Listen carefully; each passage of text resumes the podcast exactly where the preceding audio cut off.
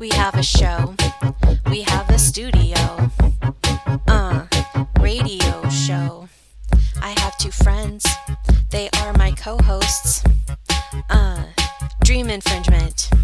Radio show. Dream Infringement. Radio show. Dream Infringement. Bobby, Emily, Jennifer, we bring the show to you from our living rooms. Stay safe, infringers. Dream Infringement. Radio show. Dream Infringement. Radio show. Listen, listen, listen. Listen, listen, listen. Listen, listen, listen. Dream Infringement. Hey everybody, this is Jennifer. Thank you for listening to my tribute to the great Piko Taro and his P P A P song. You might be familiar with it. I have a pen. I have an apple. Ah, uh, apple pen. So now that you know what it really sounds like, I don't sound so bad, right? Or I probably do. I don't have his, he has a certain like style flourish. He's a professional comedian, so he knows his stuff. So you are getting just me tonight. That's right. It's a Jennifer solo show, so I hope you're ready for that.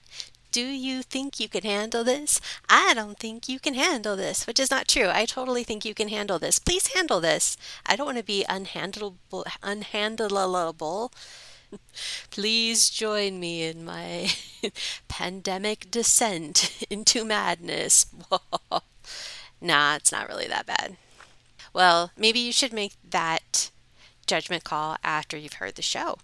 So, are you all getting kind of the, I don't know what to call it, just, I could use my, one of my favorite words, en, ennui, the summertime ennui. Like this summer has been tough, right? There is so much stuff going on. It's, it's overwhelming. So first of all, and this is not listed as to the importance of what's going on, just a, a list of things that came to mind. Okay, so it's hot. It is just hot here in the valley. It's like oppressive, and you don't want to go outside and do anything. So like you're cooped up, but you're like double times cooped up because you're still trying to kind of stay at home because COVID. And then like California's on fire. There's riots and shootings and weird things happening all around. There's an election, and so there's like a lot of campaigning, and people are having a lot of political opinions, and a lot of people are very uh, passionate, shall we say, about what they think should happen. And so that's a big thing. Then you have people who are like, I don't want to wear masks. I mean, nobody wants to wear masks. They're uncomfortable. Like, it's hot. It kind of makes you feel claustrophobic, and like you can't breathe as well. It always makes my throat tickle. I don't just rebreathing air. I don't know, but it they're not fun. And if you're already feeling a little bit off, like it doesn't help. But so you have people who are like, yes, masks, protect. Yes, masks, don't protect. I'm just going to air my opinion. I'm wearing the mask, even like if it turns out that they do no good. Like the fact that just maybe it did do some good. I would rather save a life or my life, because really you wear masks. Um, from the research I've shown, it seems to help not transmit it versus like not catching it. So really, if you're wearing a mask, you're protecting other people more than yourself. Good. If I'm asymptomatic, I don't want to get anybody sick. And, you know, it does cut down on my own getting it. So I'm, I'm on board. Don't like it, but I'm on board. But all of like having to wear masks and people not liking it and being cooped up and uncertainty and unemployment and all these things tend to make people a little less than pleasant. I've just noticed like a lot of weird things on our local news even where people are doing weird crimes like, and it's a lot of just kind of acting out like road rage, weird things where or just taking out their stress on other people. So I think we're all experiencing it. It's not pleasant. And I get frustrated when I see people taking their angst out on innocent people, like especially people that work in retail, or like the people they set up at the front to tell you to wear their mask, because like these people are just cogs in the machine. They're performing the job that they were hired to do, but they didn't make the decision. They're not the government. They're not the C E O. They're not the manager. They're just trying to make it through the day, and to hold them accountable for everything you're dissatisfied with how the world is right now is not really fair. So to the people that do that, please stop doing that. And yeah, I mean, we're all feeling the summertime funk. We are all in it together, right? So I don't have any perfect advice because, like, I'm struggling with the same things everybody else is. Uh, the only thing I can think of is that I think uh, some aren't aware of how much these things are affecting them. And it's easy to do. This is so T M I. If you're a female and you get a period every month, every single month you will have a moment where you're like, oh, why am I so grouchy? Why do I feel gross? Why do I have acne? Why aren't things fitting? Why am I greasy? What's going on? And then you're like, oh, right, right, right. This is coming. We know what's coming every month, and every month it is still a shocking surprise. And it just kind of goes to show that you can be aware but completely unaware of things happening and how they're affecting you. And so sometimes it's good to like sit back and think, you know what? I feel very off, but, and just to kind of give yourself like a, a break, or just kind of give yourself a little love and self-care. Like, wow, you know what, self, we're going through a really hard time right now and we're just not feeling it. That's okay. So I'm going to play a song that's been going through my head, which um, is probably not helpful either, but, um, Lana Del Rey's Summertime Sadness, because, yeah, it's a mood.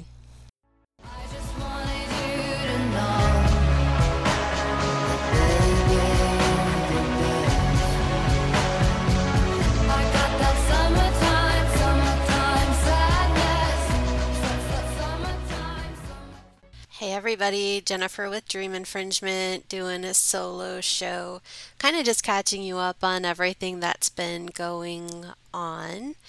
And probably the thing that stands out most over the past few months is that I quit my job in June.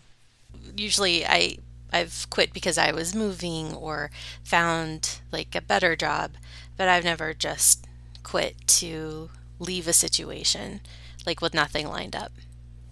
But it felt necessary. Two doctors and my counselor, they were all telling me that it was an atmosphere that was not good for me, that I needed to leave. And when I tried to go back um, after my breast cancer surgery, I my body was just like breaking down. Like, it was like, oh, you think you're gonna go there? I don't think you are. And kind of made the decision for me, and that I couldn't go back to full time. I had the surgery in March, and you know, there's some fatigue and stuff, and I was just working on like getting my stamina back and stuff, but it's just different. I don't have a lot of stamina. I am not able to put in a full day like I was before. Um, I try and get out and be active as much as possible, you know, try and be healthier and eliminate stresses in my life. And I'm just not quite bouncing back like I thought.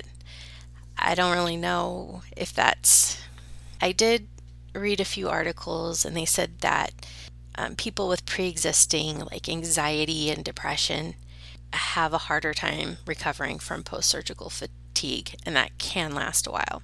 Um, even my physical therapist said that it can take about like six months to a year before you feel like yourself again. And this is something that's really easy for me to get anxious about, is like, is something going wrong, or is this truly just part of the process? Is this normal? Is this not? And people will say, well, what's normal for you? You're an individual. Everything's going to be different according to like your makeup and personality and all of that. So I don't know. And I tried hard not to worry about it, but I don't think I'm so good at that part of it. I think it's time for a song break. This is Hey Julie by Fountains of Wayne. Hey Julie, look what they're doing to me, trying to trip me up, trying to wear me down. Julie, I swear it's so hard to bear it, and I'd never make it through without you around. No, I'd never. So I looked through all the online postings for jobs. There is not a ton out there for part-time, but I'm still like so super fatigued. Like I can barely make it through the day without a nap or two. So I don't know that that's such a bad thing. I don't think I'm actually ready to get out there. Um, and then also being considered high risk, it's good not to be coming directly into contact, you know, with the diseased public uh, daily. That was a joke. I don't think all the public's diseased. Not like there's a leper colony in the middle of town. Um, also a joke. There is not a leper colony in the middle of town. But the less exposure, the less exposure. So yeah, it seems like a better idea to kind of hang tight for a little while. So I'm okay. I am not stressing it. Well, yet. I don't know. Check back with me in a few months.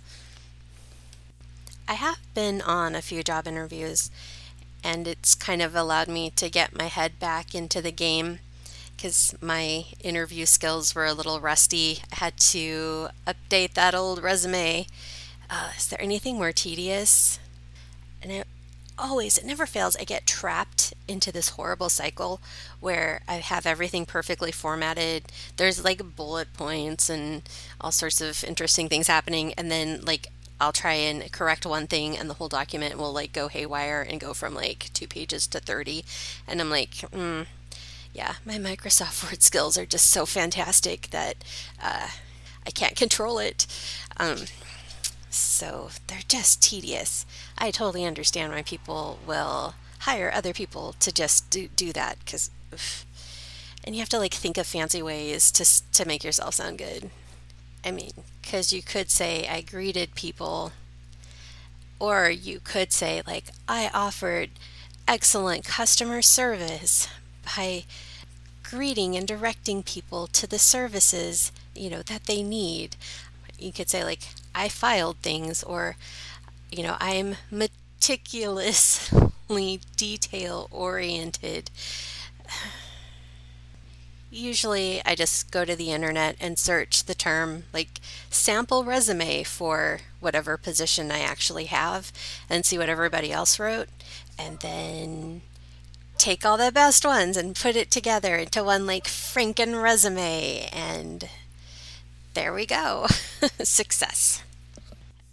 For as anxiety ridden as I am, I usually do pretty good in interviews. They don't actually make me that nervous.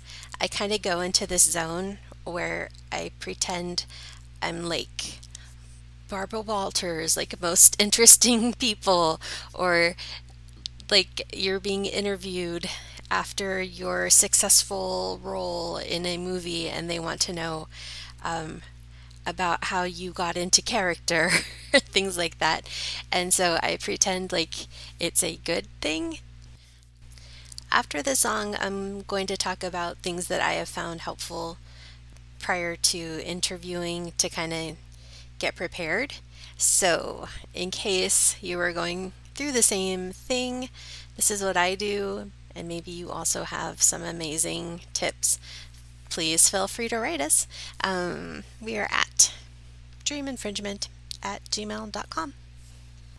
Coming up is Cake with Ain't No Good.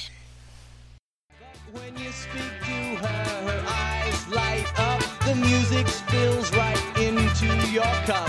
The minstrels play and the waitress brings ice. There are pies on a carousel, have a slice, but watch out, she ain't no good for you.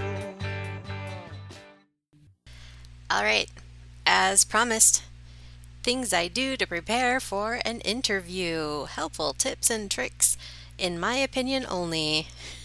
These do not reflect the views of the station. What I like to do to help get myself prepared is go online and search interview questions and kind of collect the most common ones. Once I have my collection of questions, then I go through and write down how I want to answer each one. So I get some time to think about it, um, especially like, what's your strength? What's your weakness? How do you deal with conflict? Some of those things are just really hard if you're put on the spot to just come up with. And so if you have already thought it out and you have it in the back of your mind, you've been like reading these questions, kind of practicing them, then you'll come off as a lot more smooth. I find that interview questions sometimes there's like trends. So you might get people that say, give you a lot of like hypothetical situations. Like, what would you do if this happened or that happened? How would you handle it? Uh, then you have people that give you a lot of questions asking for real life scenarios, like tell me about a time when you experienced conflict with a coworker, or tell me about a time that you did this or that. And then you have the, what would your coworker say about you? How would your supervisor or past supervisor describe you?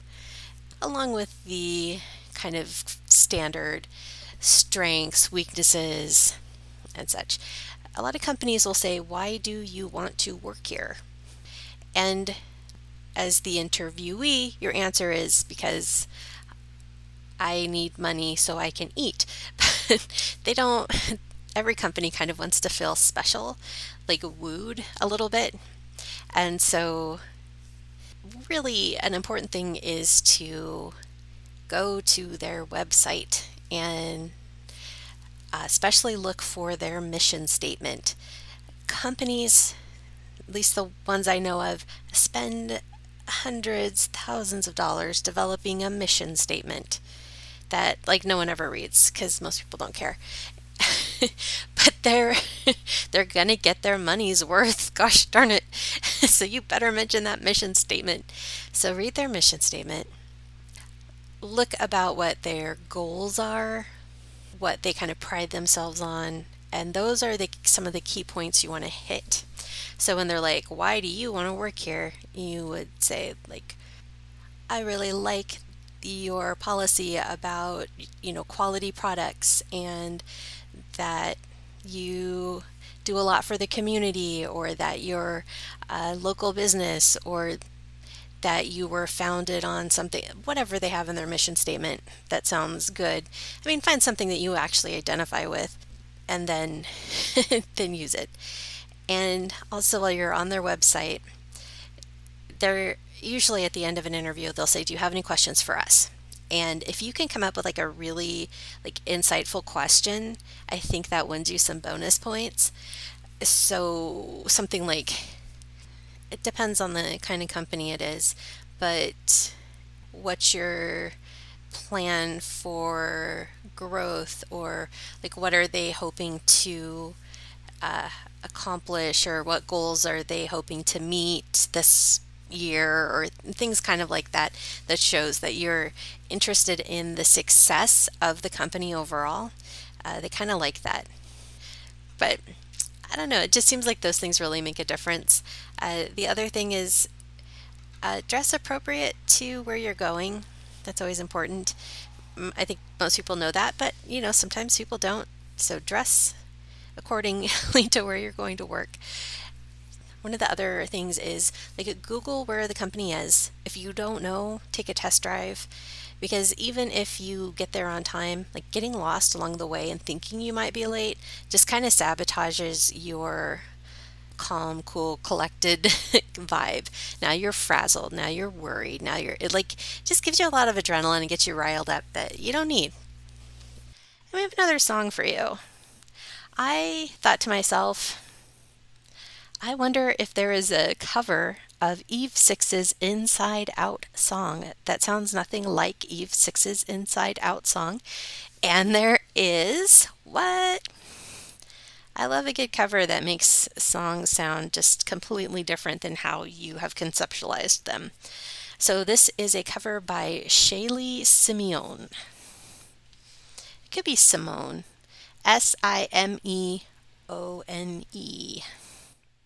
I would swallow my pride, I would choke on the rhymes, but the lack thereof would leave me empty inside. I swallow my doubt, turn it inside out, find nothing but faith in nothing. I wanna put my tender heart in a blender, watch it spin around to a beautiful oblivion rendezvous. Okay, awesome. I love a good cover, and I think that definitely was a different interpretation of the song, gave it a really different sound and style, so cool. Anyhow, this is Jennifer, and you're listening to Dream Infringement. We're just a little bit past the halfway point, and you're listening to K S K Q eighty-nine point five F M, Ashland, Oregon, and K S K Q translator K two three one C W, ninety-four point one F M, Medford, Oregon, also streaming at K S K Q dot org.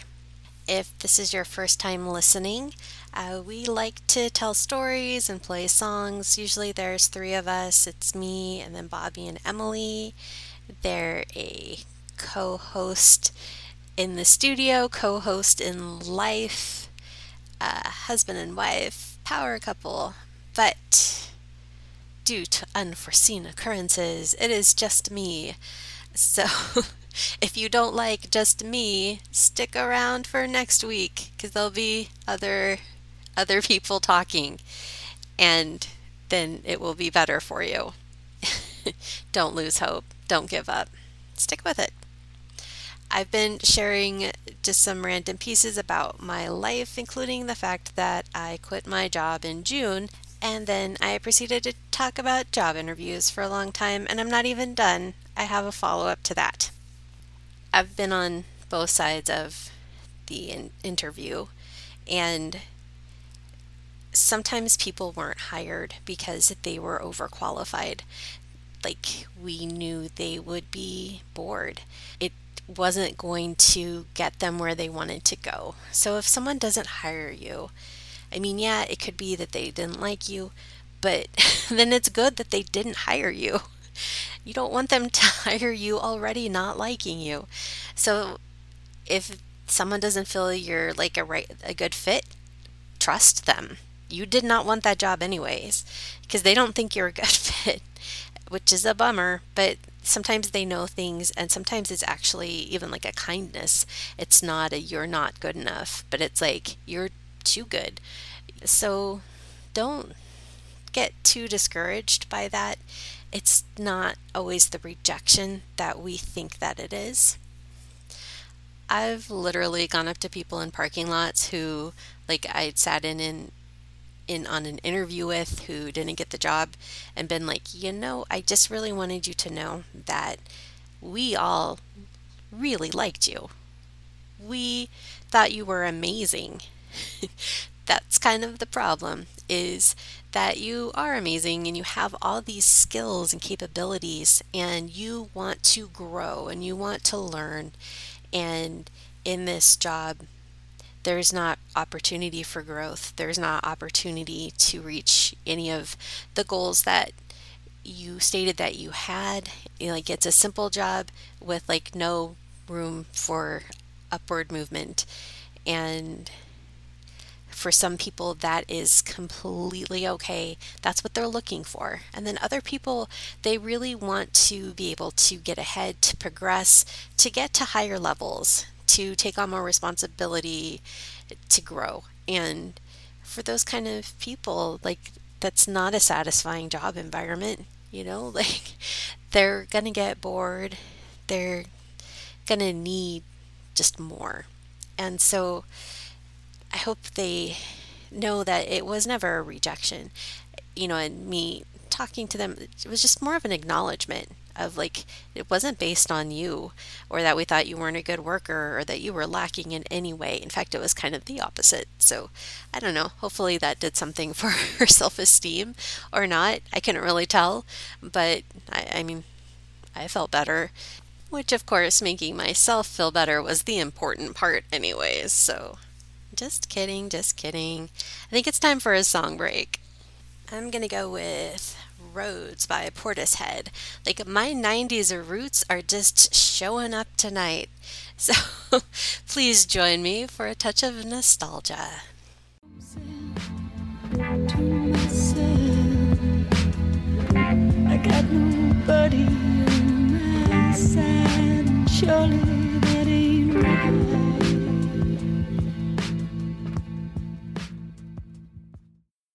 Hey, all right, all right, all right. Oh, I'm quoting something and I don't know what it is. What if it? What if it's from something really bad? Oh, well, I don't know. If it's bad, I didn't know it was from something bad. I just, yeah. Anyway, Jennifer here. Man, it reminds me, this one time I had, so I have this ex-boyfriend, and he would kind of get in this like, like salesman mode sometimes. And you could tell because he would say everything twice.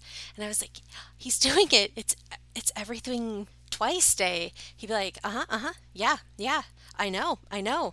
Gotta go there, gotta go there. Like, everything was twice. I don't know. I, maybe he was just kind of like distracted, and so he was like, well, I'm just gonna put something out there, and but my I'm thinking of something else entirely. But like, you're placated. I have responded to you. And since I said it twice, it seemed like a lot of response. I don't know. That's my guess. So everything twice, everything twice. It's not as nice. Uh, where was I going? Oh, yeah. So uh, I've been at home. I have had some time on my proverbial hands. And so I decided to take on some D I Y projects, because I find when I like am at home a lot, I notice things. And then it begins to bother me. Like, I don't want to look at this this way anymore.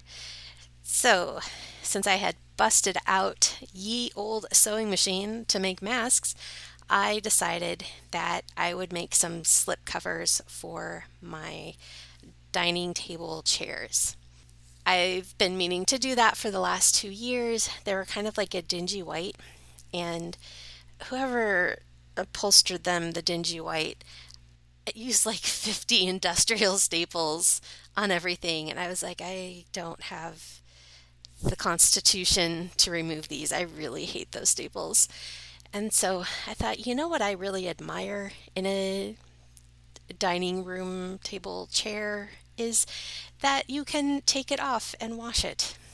So I But I wanted, like, not just your average slipcover, so I learned how to do, like, it's hard, a box seam, so I could get, like, a really nice tailored fit on the top, and then on the bottom was all, like, gathered with elastic, which I don't like sewing with elastic, because you're, like, it's like a tug of war with yourself, with the sewing machine in the middle. But they turned out pretty good. Like, I had to do a mock-up pattern, and I don't know, I spent like eight bucks on fabric. So that made me feel good. And then I took on the biggest D I Y project that I've ever taken on. I'm not mechanically inclined, but I can handle some of like the exterior, interior stuff on my car. And the car ceiling, which is called a headliner, mine was disintegrating. And I was calling it my trash person car because it was just hanging in the back. And I tried to get like adhesive, like spray adhesive, and like put it back up there, but it just was disintegrating. So all I ended up with was like horrible fabric dust glued to me. That was not the intended goal. So I watched a bunch of videos on YouTube, how to take it out, how to prep the headliner, how to lay the like foam-backed fabric on it, how to reinstall it. And and it's not that hard to get it out of your car. It's just like a lot of little screws, and you have to pop off a lot of panels. It's just tedious. I got it out of the car. It's basically like fiberglass covered cardboard. Maybe it weighs four to five pounds, but that piece of fiberglass cardboard new is anywhere from like seven hundred to fifteen hundred, depending on like what your car model is. And the estimated price that they give to have it like redone, like I was trying to do, was about three hundred fifty dollars. So we don't want to spend that. No, we don't. So I bought the fabric, and that was about thirty-five dollars, and the adhesive was about twenty dollars. So we're into fifty dollars plus sweat equity. Dun, dun, dun. So I got it removed, and the fabric peeled right off, but then there was like all this gunky foam stuff. It really didn't want to budge. I'm thankful that my parents have power tools, and so I had like a drill with like this wire brush extension, and that just like powered through it. And then I was terrified and didn't want to touch it because I always get scared about the final part of projects. But I finally like set everything out. You spray the adhesive, which comes like shooting out in kind of like a web formation. It's not like a solid stream, but it's it's kind of cool. Right on, lay down the fabric, curl it around, cut out the holes, wait for a while for it to dry, overnight in this case, and then I put it in the car. I did have a, a scary moment with the dome light, whatever it's called. There's a few screws, and I unscrewed the wrong one. There is one screw that's holding together the switch. It's not holding it to the car. It is something you should leave alone. So I unscrewed it, and like little pieces of things just like flew everywhere, and I was concerned. But what's inside that switch is interesting. Sorry, it's the on-off switch, and it is a tiny, tiny little spring and a little metal ball bearing. When you switch it, like the metal contacts with different things and turns it on and off. So all in all, it's not perfect, but for my first attempt at anything like this, it turned out pretty good. And I don't think anyone will notice things as much as I do because I'm far more critical. So it's nice to drive around and no longer have the back half of the fabric trying to peel off the ceiling. So I'm going to consider that mission accomplished. This is Sharon Van Etten with the song We Are Fine. Trying hard to breathe. Hey.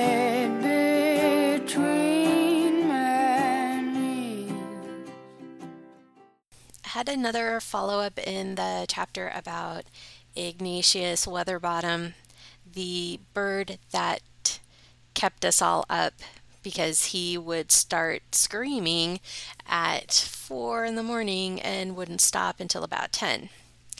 And his favorite tree was this very tall tree across the street from where I lived.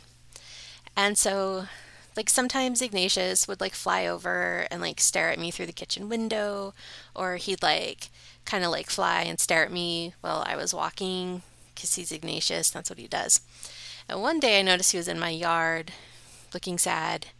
At first I thought he had had like some friends over to his tree, but he'd been ousted from his tree. Like he'd been bullied from his tree, and he was just like staring up at them and kind of like pretending to eat rocks or something. I don't know what he was doing. And that that was sad. And then he got his tree back. And I came back the next day and the tree was gone. I don't know how the neighbors swiftly dispatched such a giant tree.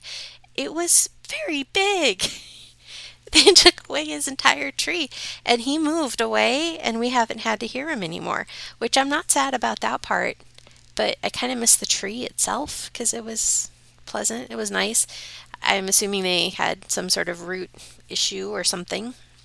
We had a problem with a mouse. So I thought Swirly was our mouse cat, the like semi-feral neighborhood mouse cat, but our neighbor on the other side of the fence has the mouse cat, but he let us know that every autumn there is an owl that resides in the tree, and like that owl is no joke. He was like, lady down the street keeps buying chihuahuas and they keep disappearing. I'm pretty sure it's the owl. And I was like, what? And he was like, it's got it's tried to get my cat like three times. He's like, I saw it once. It grabbed the cat and it got as high as like the roof of the house, and the cat was like, you know, doing what cats do when they don't want to be taken away and eaten and killed by an owl. And so the owl gave up and dropped it like from that height.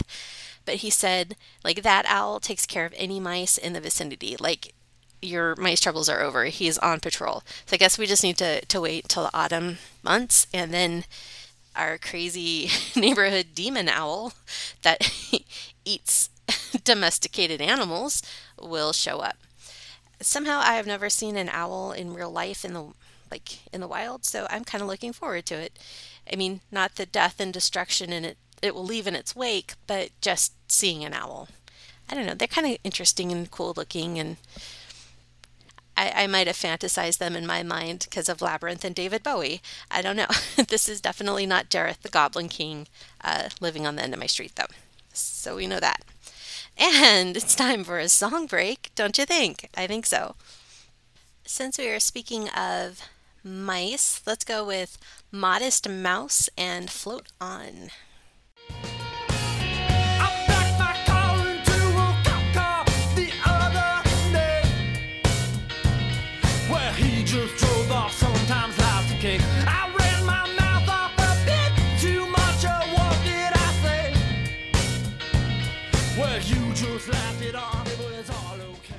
So yeah, I walk I walk a lot. I know everything about our neighborhood, everything about the surrounding neighborhoods, because I also take pictures. I take a lot of pictures because that's kind of my hobby. That's the way I stay grounded. Like I said, I deal with some anxiety issues, as you know, and walking also makes me anxious, but I'm trying not to be agoraphobic. So usually taking pictures will help pull me out of myself a little bit, and I'll get caught up in like, is that a nest? I just saw a nest, or different things like that. It, it it's helpful for me. And I had an emotional event a few weeks ago. So there's this like really, really long pathway to a park, and it's kind of in a weird spot. It's behind all these houses, and then there's like a field and a river. And a few weeks before like my surgery, I was having a rough day and couldn't stop crying. And I didn't want to cry in my apartment. I, I cry in my apartment too much. Like, I don't want it to be synonymous with like, oh, here's your apartment. Here is where we cry. This is the apartment of sorrow and weeping. Every place there was just like people. You don't want to like break down and cry in front of people. And so I went to go to the park. It was under construction. There was like bulldozers and men tearing things up and stuff. So I was like, the parkway path. So I had a little blanket, and I sat down by the river in between the the roots of like a tree trunk, and cried and cried and cried. But it was like very peaceful cause too because you could hear the the water, and it's like shady. There's a little bit of a breeze. It kind of felt like the tree was trying to give me like a hug, but not in a creepy The Last Unicorn way, but just like a there there friend of nature tree hug. And I cried and cried. And then I went over to somebody else's house and cried at them. And then I finally went home and cried in my own apartment. So I hadn't walked past there since March. And I decided to, someone had put up a bench in that spot. And it kind of felt like, I'm pretty sure it was like the county park development or whatever, but it really felt like someone was like, oh, don't sit on the ground, poor crying girl. Here's a bench for you. It just seemed so purposeful. I know it wasn't, but it really felt intended. So I sat on that, and then I cried again because I was kind of touched. And it, I don't know, it just it hit a chord. I feel like I've seen that plot in a K-drama somewhere, where the very rich guy who likes the poor girl notices that she doesn't have a place to sit and like puts a bench in her honor. I know there's one where the guy like reserves her a room forever at a coffee house with her own table and chair, and I th- I think it would be effective. There's something kind of homey about benches. Anyways, we covered a lot of ground, did we not? we did. We covered bird betrayal, owls of terror, car repair, uh, how to have a successful job interview and handle rejection. That's a lot of stuff. So Bobby and Emily will be back, I promise. So I will play you out with this song. Since I kind of started with the Pineapple Pen guy, I'm going to play an actual song by him. It is Piko Taro with a hand-washing song that's very similar to his Pineapple Pen song. Oh, you're going to get this one stuck in your head. And we'd also like to thank you so very much for listening to Dream Infringement, supporting our show. I have a handle. I have a soap. Wash, wash, wash, wash, wash, wash, wash, wash, wash, wash, wash, wash, wash, wash, wash, wash, wash, wash, wash, wash, wash, wash, wash, wash, wash, wash, wash. We will win.